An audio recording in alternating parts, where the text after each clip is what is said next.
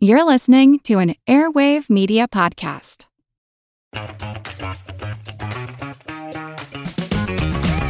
Hey there, I'm Dylan Lewis, one of the hosts of Motley Fool Money. Each weekday on Motley Fool Money, we talk through the business news you need to know and the stories moving stocks on Wall Street. On weekends, we dive into the industries shaping tomorrow and host the experts, authors, and executives that understand them. Tune in for insights, a long term perspective on investing, and of course, stock ideas. Plenty of them. To quote a listener, it pays to listen. Check us out and subscribe wherever you listen to podcasts. Want to learn how you can make smarter decisions with your money? Well, I've got the podcast for you. I'm Sean Pyles, and I host NerdWallet's Smart Money Podcast. Our show features our team of nerds, personal finance experts in credit cards, banking, investing, and more. And they'll help you make the most of your money while cutting through the clutter and misinformation in today's world of personal finance. You'll get clarity on strategies to help you build your wealth, invest wisely, shop for financial products, and plan for major life events. Listen to NerdWallet's Smart Money Podcast wherever you get your podcasts. I'm Bob Lotich. And I'm Linda Lotich. This is Earn and Invest Podcast.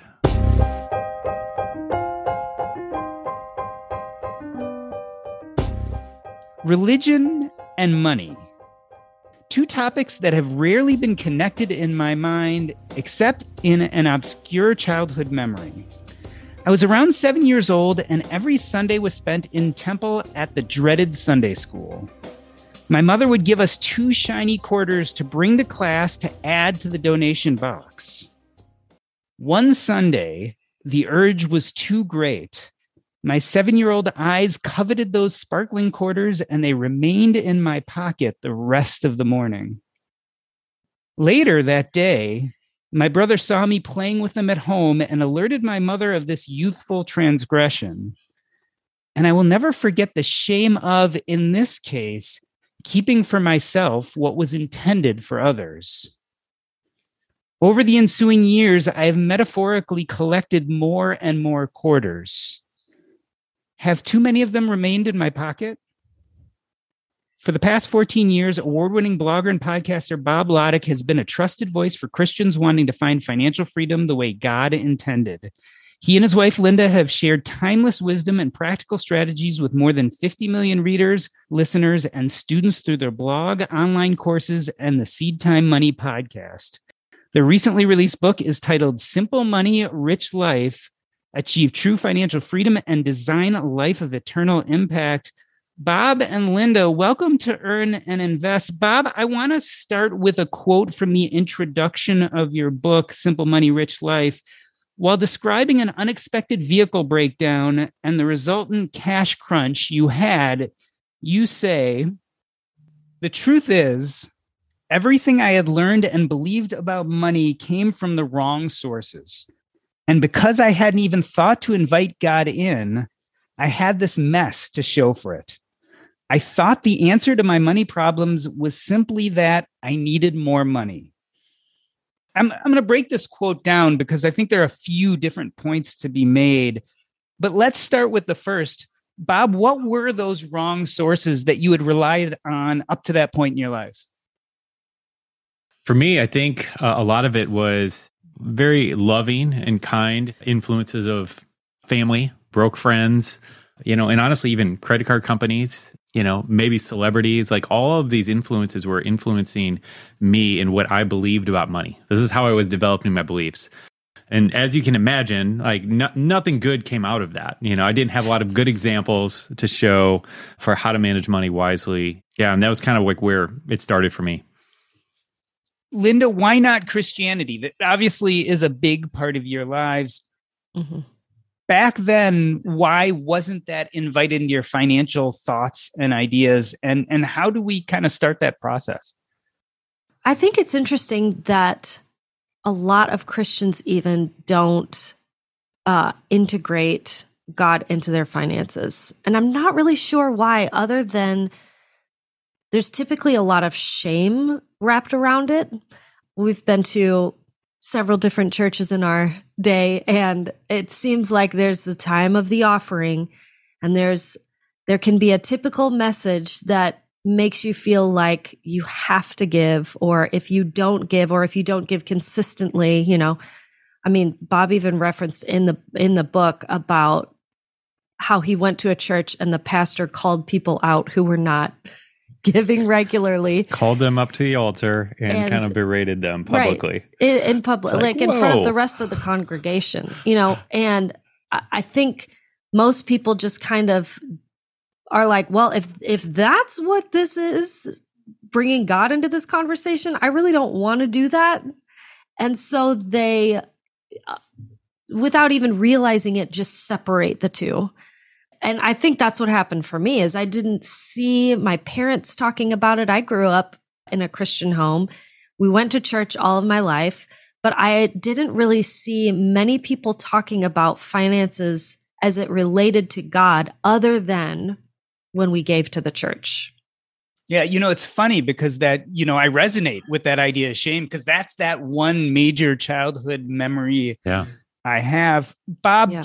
Money problem, money solution. Why and how do we invite God into that? Yeah. Yeah. I mean, so like you just mentioned that quote, I mean, I think like a lot of people, they tend to think that all their answers to their money problems are just if I just have more money, that's going to solve it. But we all know that there's no limit of money that you can earn to solve all of your financial woes. You know, Mike Tyson earning four hundred million dollars and then being twenty three million dollars in the hole, like just proves it. You know, right? Uh, but in terms of inviting God into the equation, as a believer, as a Christian, like we actually have promise, promises in the Bible that he's going to provide for us and that he's going to take care of us. And, and if I'm living out my Christian faith, like I should be believing those things that he said that he promised.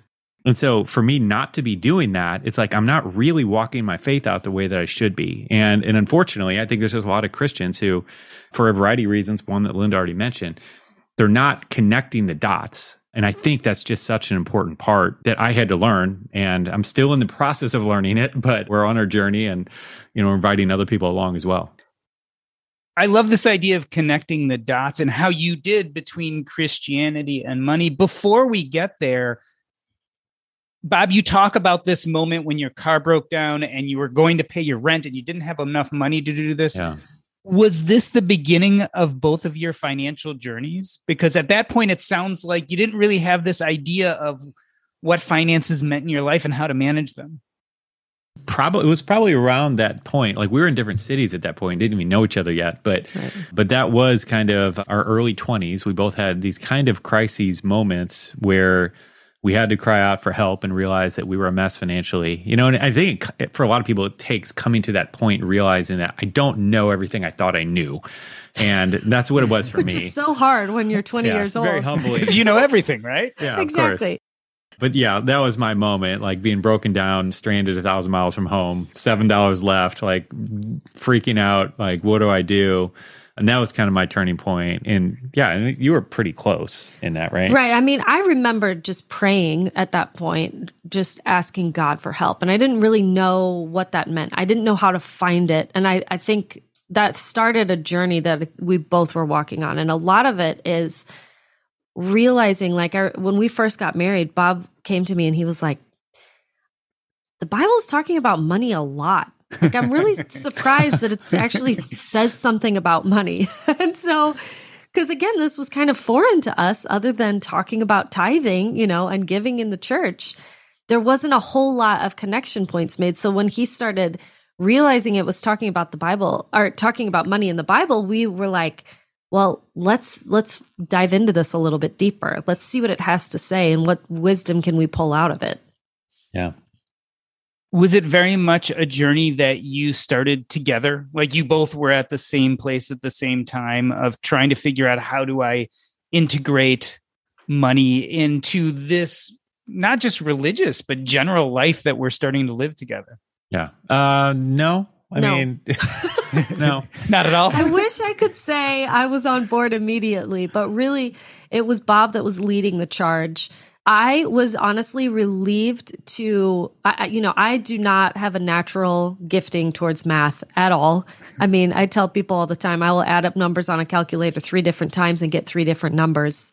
And I don't, I like, that doesn't make any sense why that doesn't work for me, but you know, so when I married Bob, I was like, oh, thank God he knows math. Like he's good at math and he can just take care of this for me. That was really where I came from with it, which wasn't great, but yeah. yeah. And so she just slid all of the financial responsibilities over to right. me, which I was kind of happy because it's like, all right, well, at least it's not a fight. Like, you know, we have, we have, we both have messes to clean up at this point, but at least we're not fighting about it. Right. And that worked for a while. And then we did start fighting about it. And, right. Um, you know, so it took us a little bit to kind of get a little bit more on the same page. And I think that's like a constant journey of, I don't think it was 100% on the same page all the time, you know? Right.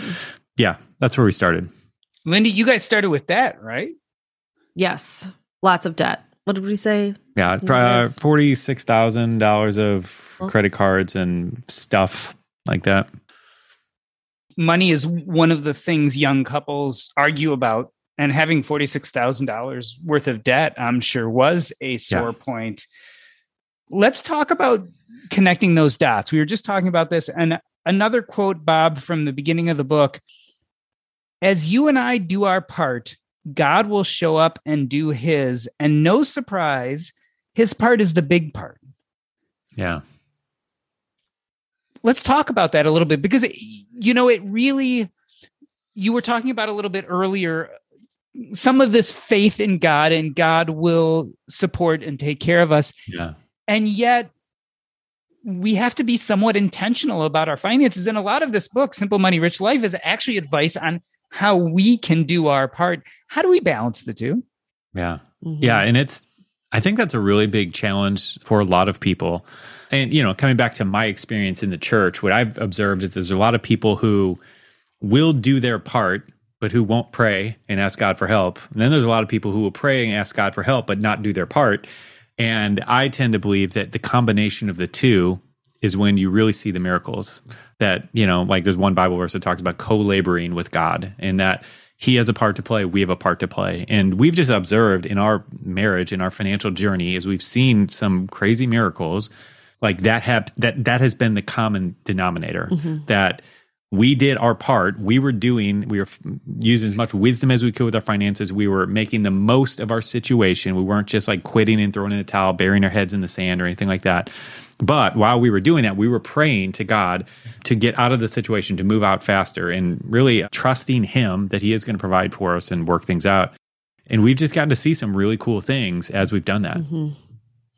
Linda, you know, I stumble on this myself so i imagine that it's difficult sometimes to to parse it all out but how do we know what our part is like how, how do we know what that balance is of of having faith mm-hmm.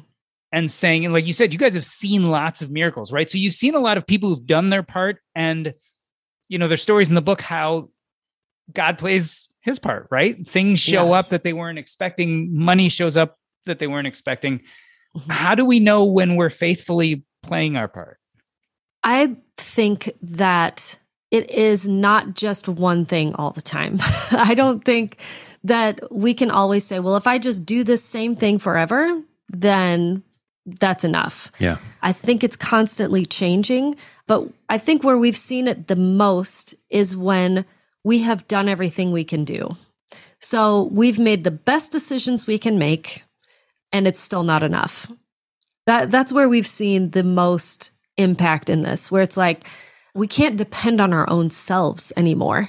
And so when we get to the point where, okay, we've done as best as we can, now what do we do? We have nothing else to do but just ask God for help and for wisdom and to bail us out. I mean, I, there's there's lots of different ways you can go with that, and even just the idea of being so desperate that you're like, God, just please, just please do something. You know, I think there's a lot of people, Christian and not, who have had that moment of like, God, help me. Where are you? What do we do? You know? And I think in those moments, he's like, I'm here. I'm, I'm ready. I'm, I'm excited to, to work with you. Yeah. So that's the best thing I can think of. What do you yeah. think? Yeah, Jordan, I'd love to just share a story of like one thing that we experienced with this. So when we were trying to pay off that $46,000 of credit card debt, and all those debts we'd accumulated, like I had a plan. And I mean, I'm a numbers nerd and I had the spreadsheet, I had everything laid out. I had this plan in place. It was going to be somewhere from three to four years to kind of get all of this stuff paid off. And we're moving along and we're making progress and slowly kind of paying off one debt at a time and all this stuff. And then Linda comes in throws a wrench in the whole thing. and I mean, do you want to tell? accidentally. I was just getting this feeling that we had kind of been in the position of being afraid of our debt, if that makes sense. So it was like all of our attention was going towards if we can just pay off our debt, if we can just do this, then everything will be okay. And it was like we were giving too much attention towards Yeah. that. We were giving more attention to our debt than we were to God. And it just didn't feel right. It didn't sit right. Yeah. And so out of that, Linda is like, I kind of feel like we should start, we should double our giving. Even though we're trying to pay off our debt, we should double our giving and give 20% because we were giving 10%. And so, Yeah, Bob's driving. We, I said this to Bob while we're in the car, and I could see his hands gripping the steering wheel harder and harder. I mean, it is counterintuitive, right? Oh, It is. absolutely. And I mean, for me, the numbers nerd, I'm sitting there, my, my brain's spinning, trying to figure it out and go back to the computer and the spreadsheet. It's like, you just messed up my plan. Now it's going to take whatever, five or six years or whatever, you know, and, and all this. But that, this is the amazing thing of this kind of us doing our part and God doing his part is that we were doing our part. I mean, we were cutting back on our expenses. I mean, we were trying to be, you know, good managers of our money and not wasteful and all these different things. But as we did that and as we stepped out and began giving double what we were giving before, like we watched those debts get paid off so much faster than my plan.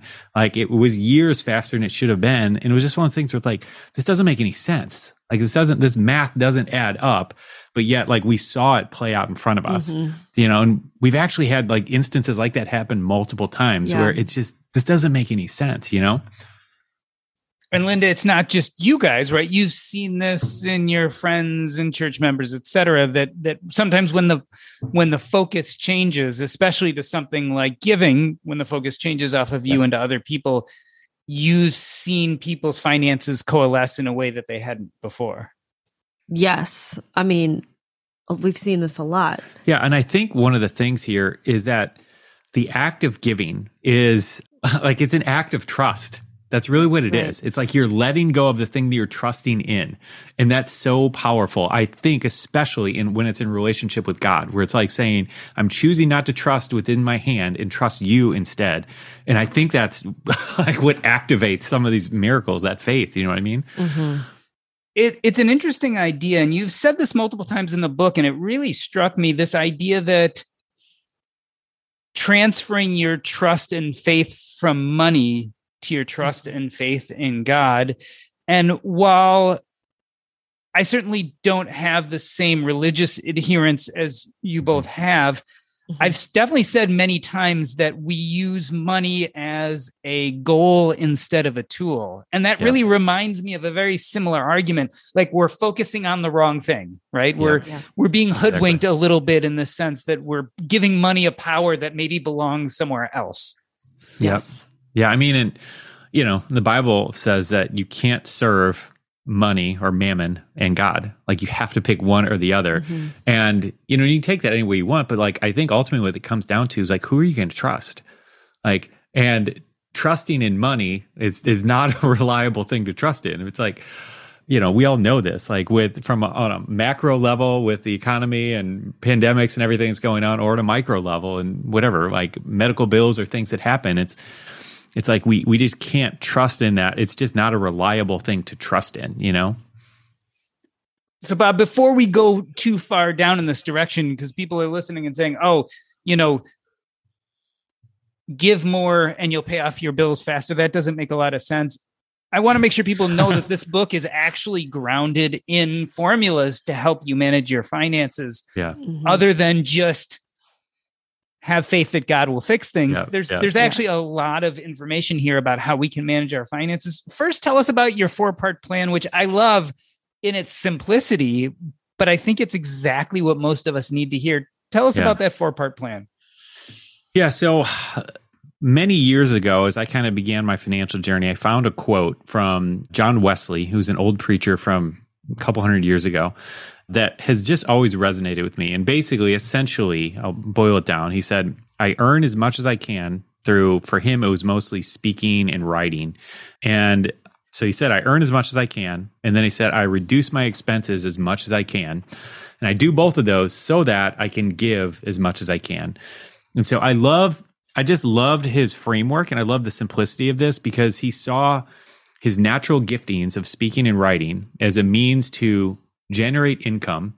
And then he saw that if he wasn't wasteful in his spending, if he didn't just blow it all, you know, buying Lambos and whatever else, like mm-hmm. that he'd have something left to give and to impact the lives of other people. And he just, it just is a very simple and common sense framework that made a lot of sense. And so we've been living by that for years. Just that has given me the motivation to, to unapologetically earn you know as much as i can you know because in christian circles there's some christian circles like that that feels taboo that feels wrong like you shouldn't do that you know because there's a couple verses in the new testament that you can maybe somehow uh, interpret to mean that but when you view it through the lens of the heart behind it and the motivation behind it it seems like a very righteous and noble thing to do. Like if i'm earning money specifically so that we can give more and impact the world more like that seems like a pretty righteous and noble thing and so, anyway, so those are the first three parts. And then the fourth part is to enjoy it all, in which we kind of added to his, you know, advanced his quote a little bit, which is basically because, you know, and I'm sure you've seen this too, Jordan. There's so many people who are miserable in their jobs and the work that they do. There's so many people who are miserable, you know, trying to save money or trying whatever, just hate not not spending all of their money. Mm-hmm. And then there's also so many people who just hate giving. And and I think and I'm convinced that we can enjoy all three of those parts. And so that third fourth part is to enjoy it all and to enjoy mm-hmm. all facets of our financial luck. So the four parts are earn all you can, save all you can, give all you can and enjoy it all. Yep. Linda, I'm going to be unfair here and I'm just going to stick with the first one earn all you can. Is there any fear that that feels selfish? I mean, Bob touched on it a little bit, but I know, especially in religious circles, is there some taboo about earning? Like, is it okay to earn a lot? Absolutely. And I think it, it's just a question I ask myself often. Like, where am I and how I'm spending my money? Where am I and like how things are coming in and where they're being distributed? Because it is very easy to get really, really selfish. I mean, I think that's just a natural inclination. But what we believe is that we are, you know, we're living for God.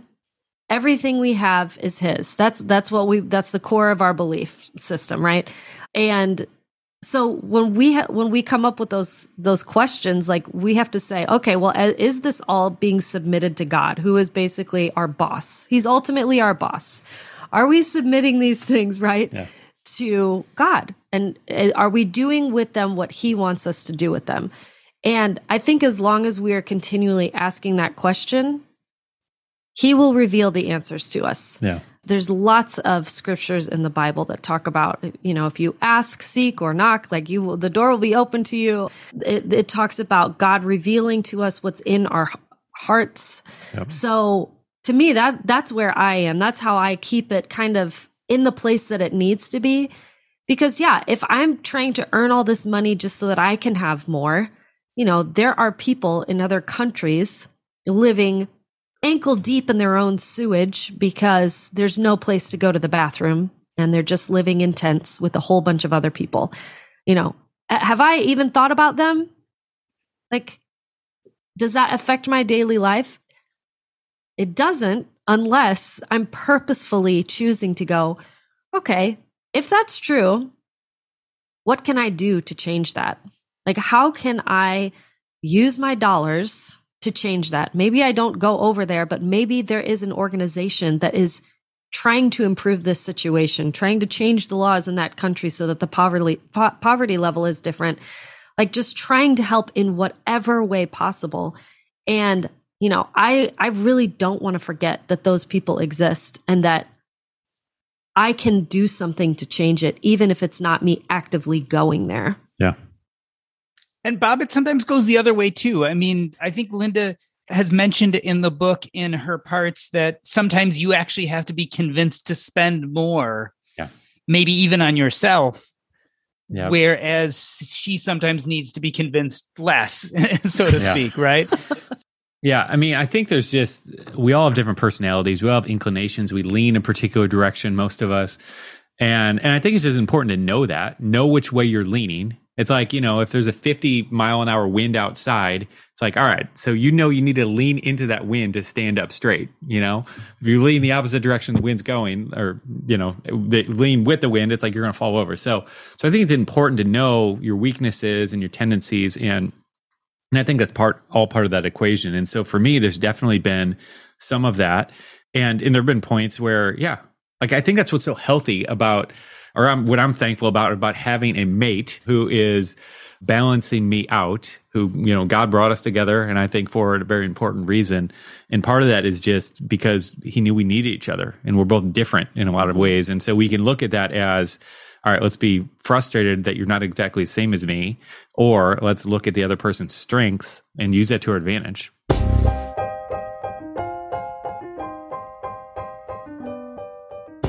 We are talking to Bob and Linda Lotich. They are the authors of Simple Money, Rich Life, Achieve True Financial Freedom, and Design a Life of Eternal Impact. We're going to take a short break. I'm Doc G, and this is the Earn and Invest podcast.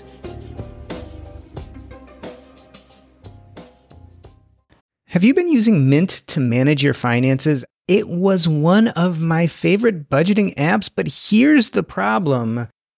Mint is disappearing. Now we all are stuck with the question how will we manage our budget and finances now? Well, I discovered Monarch Money, and I have to tell you, I found it simple, enjoyable, and made for users like me. Monarch is the top rated all in one personal finance app. It gives you a comprehensive view of all your accounts, investments, transactions, and more. You can create custom budgets, set goals, and collaborate with your partner and now get an extended 30-day free trial when you go to monarchmoney.com slash earn. That's monarchmoney.com slash E-A-R-N.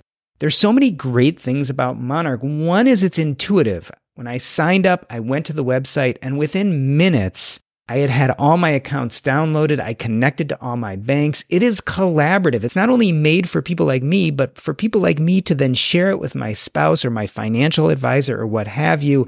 And Monarch is so customer focused that they're always looking for ways to improve and make their product serve us better.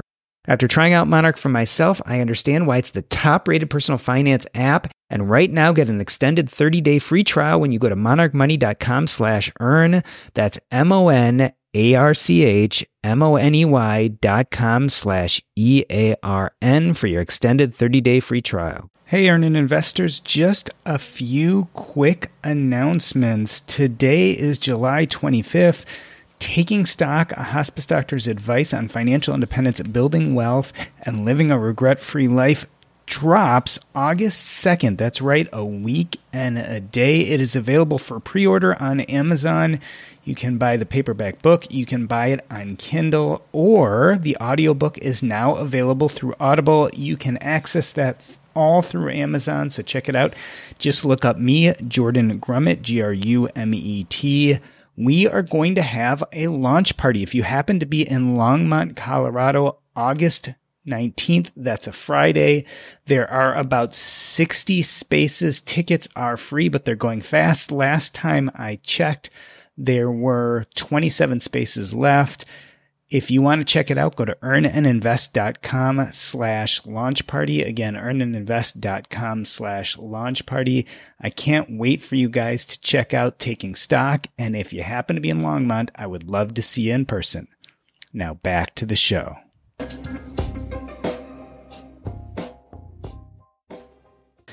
Let me reintroduce you. We are talking to Bob and Linda Lotich. They have shared their timeless wisdom and practical strategies with more than 50 million readers, listeners, and students through their blog, online courses, and Seedtime Money podcast. Bob, we're talking about the four different steps in building wealth. The first was to earn all you can, the second was to save all you can. The third is to give all you can. And the fourth is to enjoy it all. Let's move to the savings. Tell me about what term you use for what everyone else in the personal finance world calls net worth. I was having a point where, you know, so I began tracking my net worth when we first got when we first got married And I'm like, this is brilliant. This is such a great idea. You know, it's it's like so much more valuable than just tracking your debt payoff until it goes down to zero. It's like it's it's a number you can keep tracking, measuring your progress, and I loved it. And so as I was doing this, you know, Linda and I, when we first started dating, we both had these desires in our heart to want to give away m- millions of dollars. Like, you know, we were dirt poor, had no, no, no reason to ever believe this would be possible, but we had these dreams and these desires to be able to give away millions of dollars. And so, so that's kind of in our hearts. But then we're tracking our net worth, and I'm a numbers guy, and I love seeing it go up, and it's fun each year. It's it's been going up, it's been going up, and I'm celebrating, all excited. And I started to realize that there's like this tension that's happening because, again, I want to be able to give away millions of dollars. And every time we give and we stretch in our generosity, it's like our net worth ticks down. And it's like, but yet I want to see those numbers go up. And so it's like all this tension was there. And I finally, you know, came to this conclusion one day as I was kind of praying about all this. I started like I, I, should just track our giving. Like if that's the thing that's most important to me, it's like why not do that? And so we started tracking what we call our net given. But um, I feel like I'm answering a different question, but we'll come back to the other one. So all of this, we started tracking our net given, which was kind of our way of tracking the thing that was most important to us. But anyway, so flipping back to the original question, the net worth thing, in all of that, we decided we were going to call it for ourselves assets under management because again, coming back to what Linda was saying, we were feeling like I don't know, I didn't really like the term net worth. I didn't like the the label of any number, whether high or low, you know, me being that being my net worth. I don't I don't know, just kind of bothered me a little bit. And then the other thing was just like as a believer, as a Christian, if I identify that everything that in my possession is actually God's and I'm just a manager of it, then therefore I think assets under management is a more accurate term, you know, and anybody in the industry knows this is a common term that's used, but I'm like, I think we're going to call it that. I love the term, right? Because assets under management is what a financial advisor may that may be one of the ways they calculate, you know, what they're managing for you. Yeah. And yeah. I love this idea of of it's it's yours briefly, right? Um, yeah. which I yep. think religious or not, we all connect to this idea of the money kind of goes through us and then eventually out as our legacy in whichever direction we send it.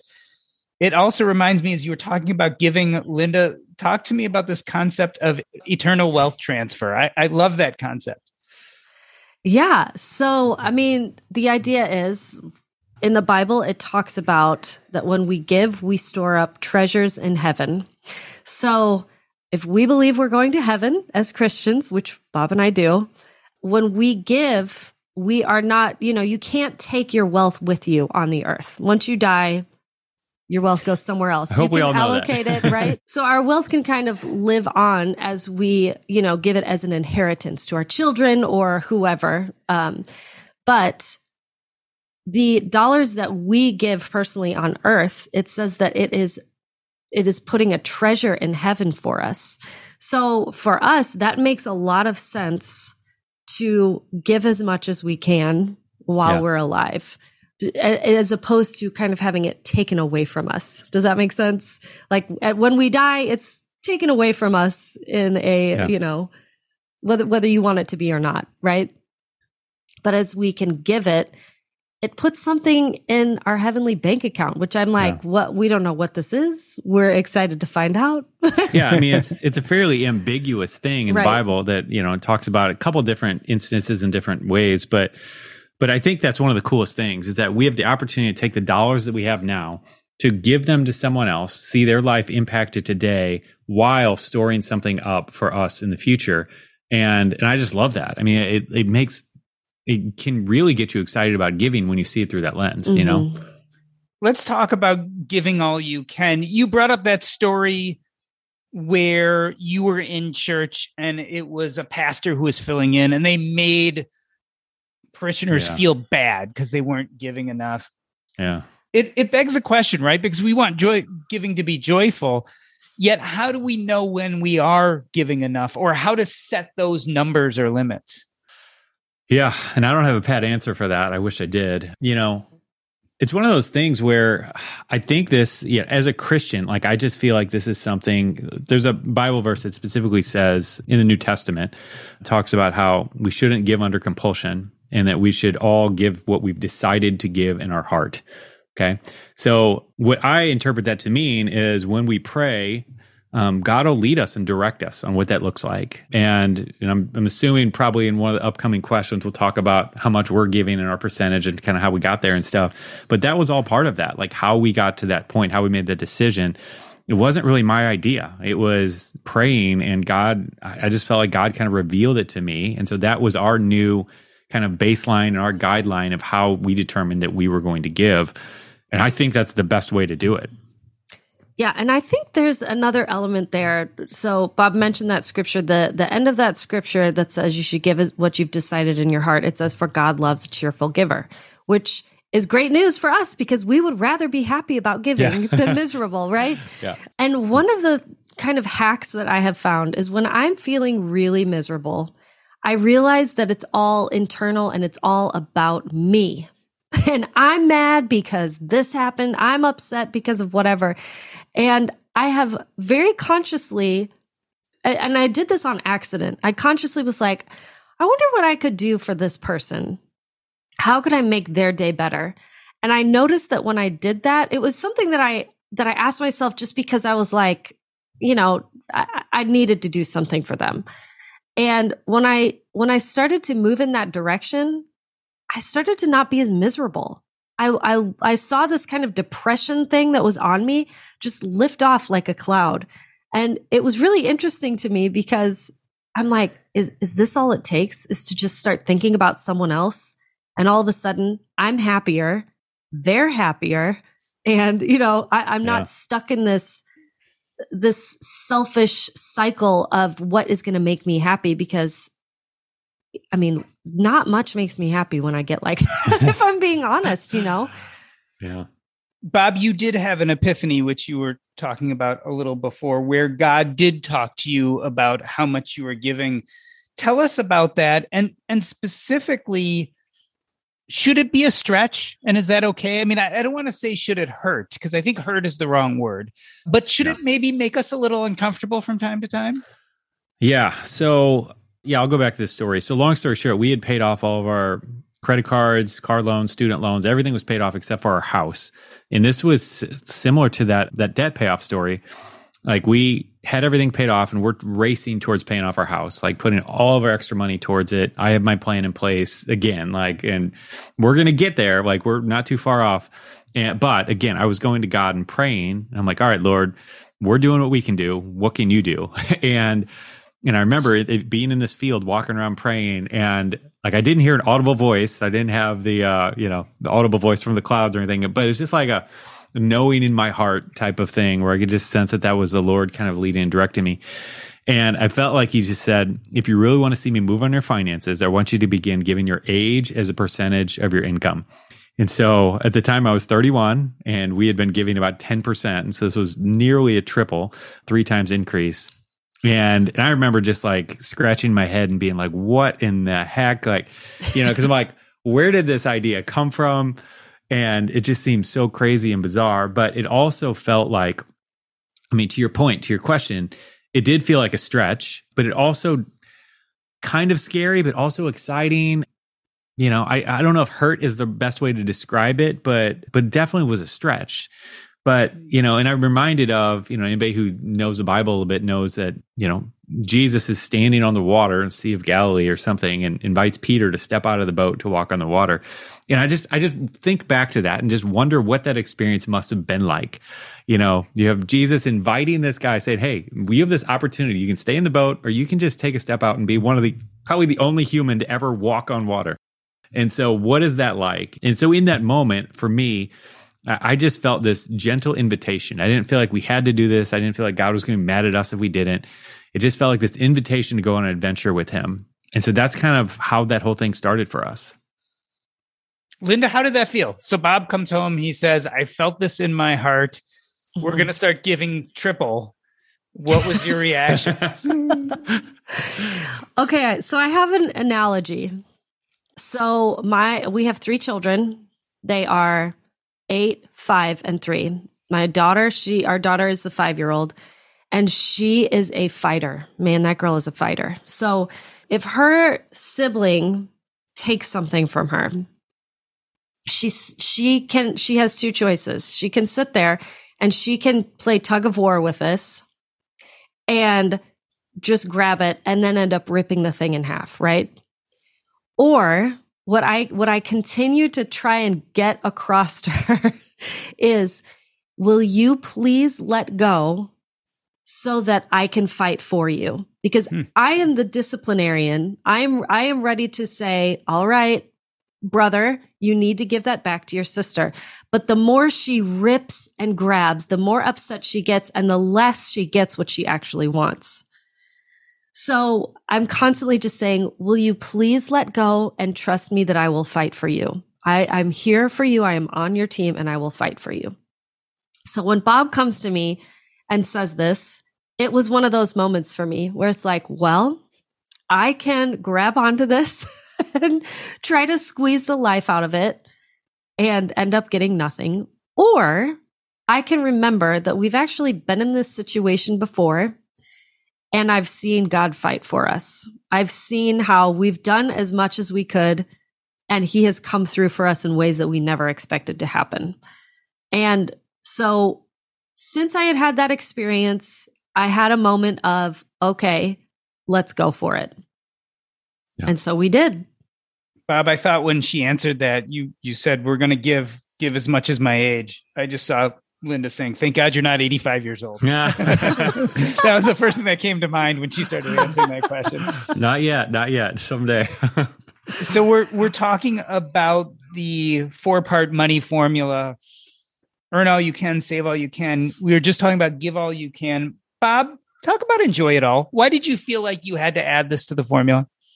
Yeah. Well, a lot of different reasons. I mean, there's a lot of different facets of enjoyment that we talk about here. Like one of the chapters, like I'm specifically talking about enjoying the process because I know for us at the beginning, paying off the debt, like it was hard. And I was reading financial books, but like and making the sacrifices, but secretly, I didn't know if it was going to work out. You know what I mean? It's like I'm taking these these steps of faith that what these guys are saying about making these sacrifices and putting this extra money towards our debt and whatever, starting to invest and all these things. It's like, I think this is going to work out, but like, what if it doesn't? And what if all this is in vain? And, you know, and then trying to convince her that, you know, this is right when I'm like, I think, you know, anyway, so my point in all that is I've just observed that with progress in your financial journey, like, especially from the beginning, when you're, you know, trying to overcome something, you, you think that it's just linear and it's like this 45 degree angle going up, but in my experience, it just has never been like that. Like the first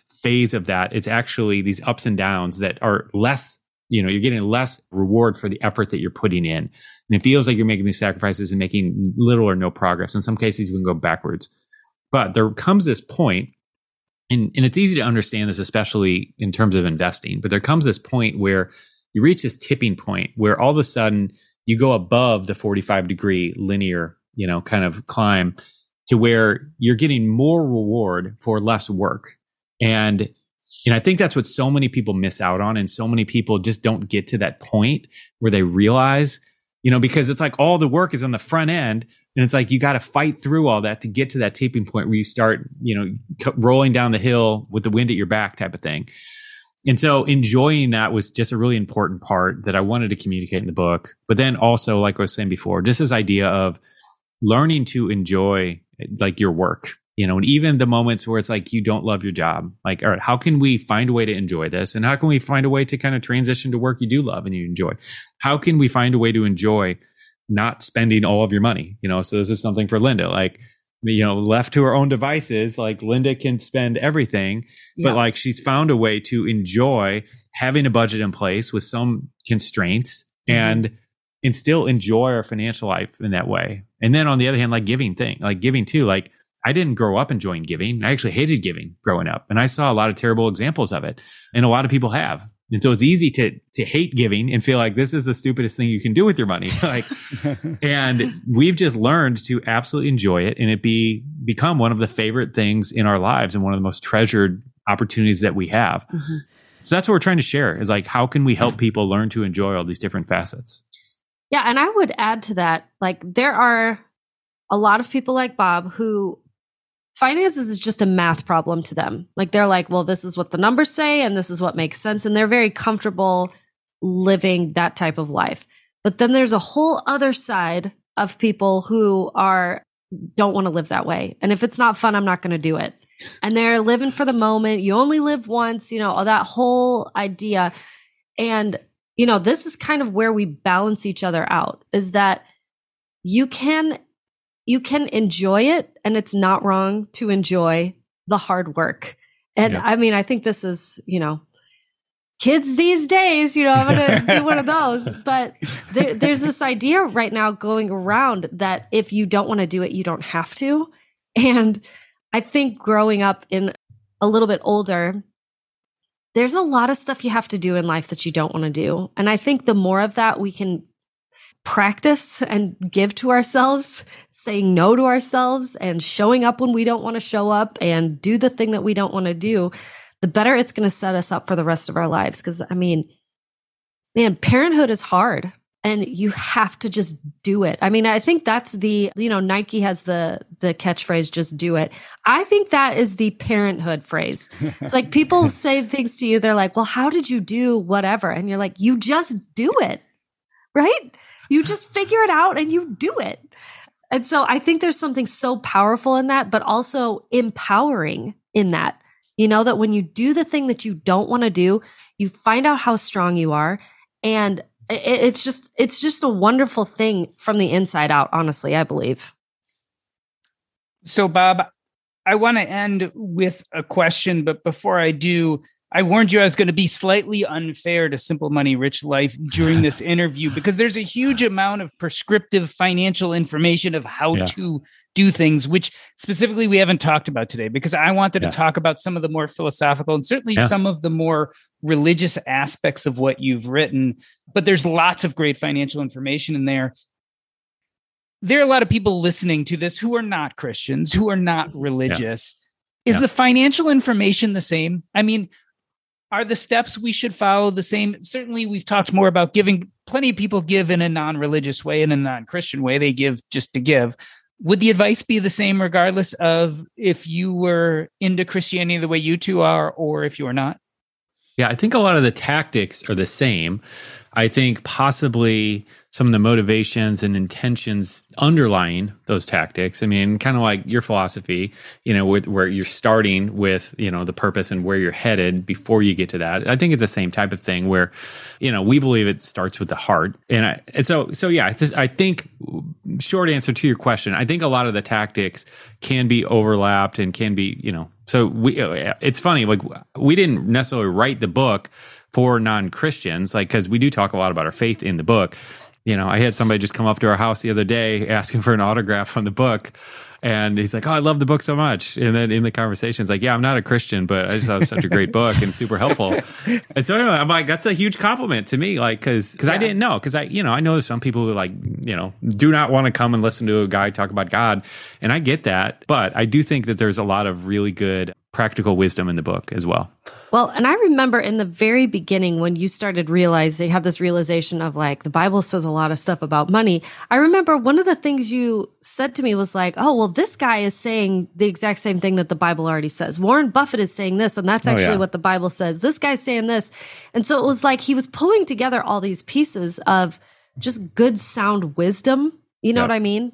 Yeah. And realizing that the Bible was already saying it anyway. Yeah. So I mean, I, that's why to me, I think it it all it it all would all work for yeah. anyone wanting to, yep. yeah, gain wisdom on their finances.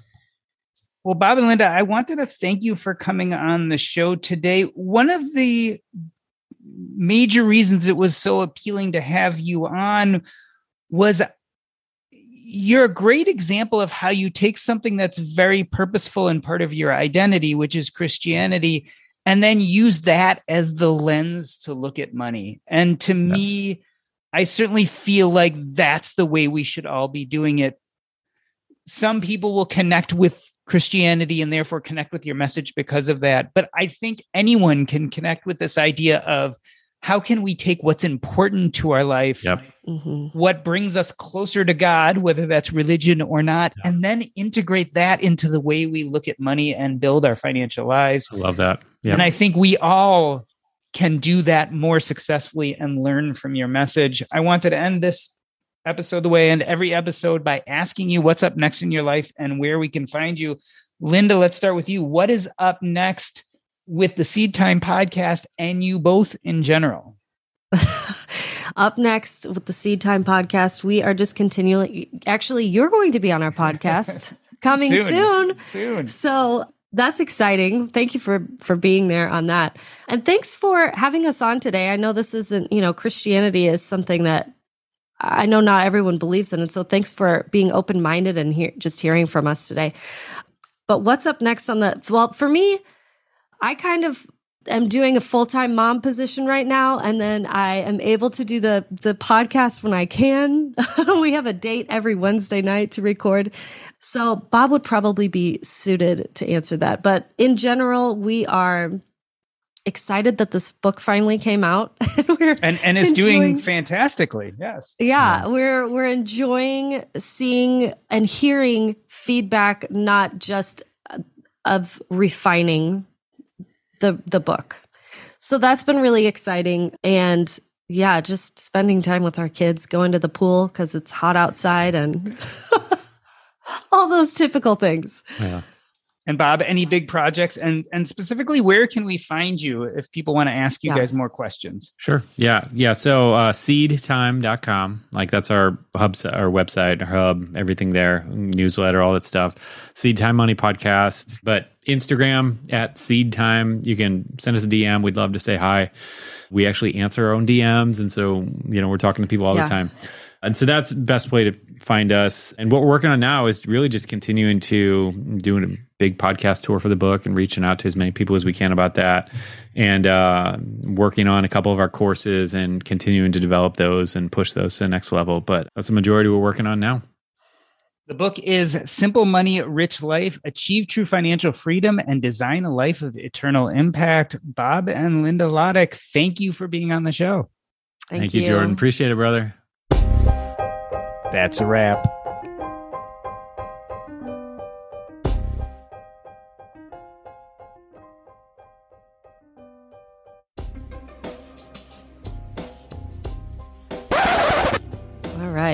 I leave the audio running for just a minute or two for whatever we catch after for the after show. Is there anything, again, admittedly, I, I covered a very specific part of the book. Was there anything you feel like we just didn't talk about? Uh, no, that we should have mean, specifically. I mean, whatever you think. Like, I feel good about. You know, we talked covered a lot of different things. But I will say this: like, I have a question for you. I'm just curious, like, sure. um, because I mean, you were raised Jewish, um, mm-hmm. so I'm curious yeah, like how your faith. Um, you know, I know. I think you said you weren't like fully practicing, but I'm just curious, like how that has affected your view of finances. And you know, we don't have to talk forever, but I'm just curious. You know, share any. It's interesting. So I I've never been much of a, a, practicer when it comes to religious, but I grew up in a Jewish household. I went to Sunday school and Hebrew school, and I got bar mitzvah because it was what my parents wanted to do. But never felt yeah. a right. huge connection. I've always felt a spirituality. Um, I've always felt connected to this idea of a benevolent God who, you know, does good things and helps people. I, I connect with that, but the organized part never specifically worked for me. Mm. Yeah. You know, being Jewish and money, that story I told about shame, you know, there's always this kind of thing, this the, the stereotype and archetype of Jewish people and money. And so it's always been this mixed thing of of, of proud of being somewhat of a successful people or known as being a successful people who know how to manage money. Yeah. But also then the negative side of that stereotype of miserliness and and kind of some of those negative stereotypes that have also been associated with the religion. So you know, I think it runs the gamut. Like I think you you have people who look at money and giving and I, I, think you see all sides of it, just like you probably do in Christianity. But yeah. I suspect that most of the beliefs are very, very similar and close. Um, I think Christianity, from what I know of it, and Judaism, from what I know of it, have a very good, pure core that that teach people, hopefully, to do the right things. And I think giving yeah. is a big part of that. And I think yeah. creating wealth for the good things in your life and the people around you, I think, is accepted by both faiths. Um, yeah. But I, I, I you know, I don't know if I have a lot more than that. I mean, I have Yeah. kind of vague, there's a difference between, per se, the teachings and then the cultural experience of being that in American culture. Yep. Um, Right. Yep. And, and as you know, those are two different things. Um, Yeah. So I don't know if that answered your question, but I think that's what that's comes to mind when I think about it. I, it, it is a, I love this aspect of diving into religion and money and how they how they interact because they're two very powerful forces in people's lives right? Money is very powerful in, in some people's lives especially and religion Yeah. is very powerful. And and so to delve into how they connect or disconnect and Mhm. even to talk about some of those taboos like right is it is it wrong to make too much money in certain religions because then you're being selfish? Or or is it this partnership with god and that's kind of what you're doing? And and you know exactly like you said what what is the shame about giving versus the joy of giving and how we balance that in our life and the teaching of of our faiths? I think it's fascinating. And i think it's i think it's an important conversation because religion is going nowhere right? People meaning it's not going away. Um Yeah. Right. Yeah. Faith is very important to people. And so and so we have to look through that lens and try to look at our beliefs about money. Um, i think if we don't then we're missing something real important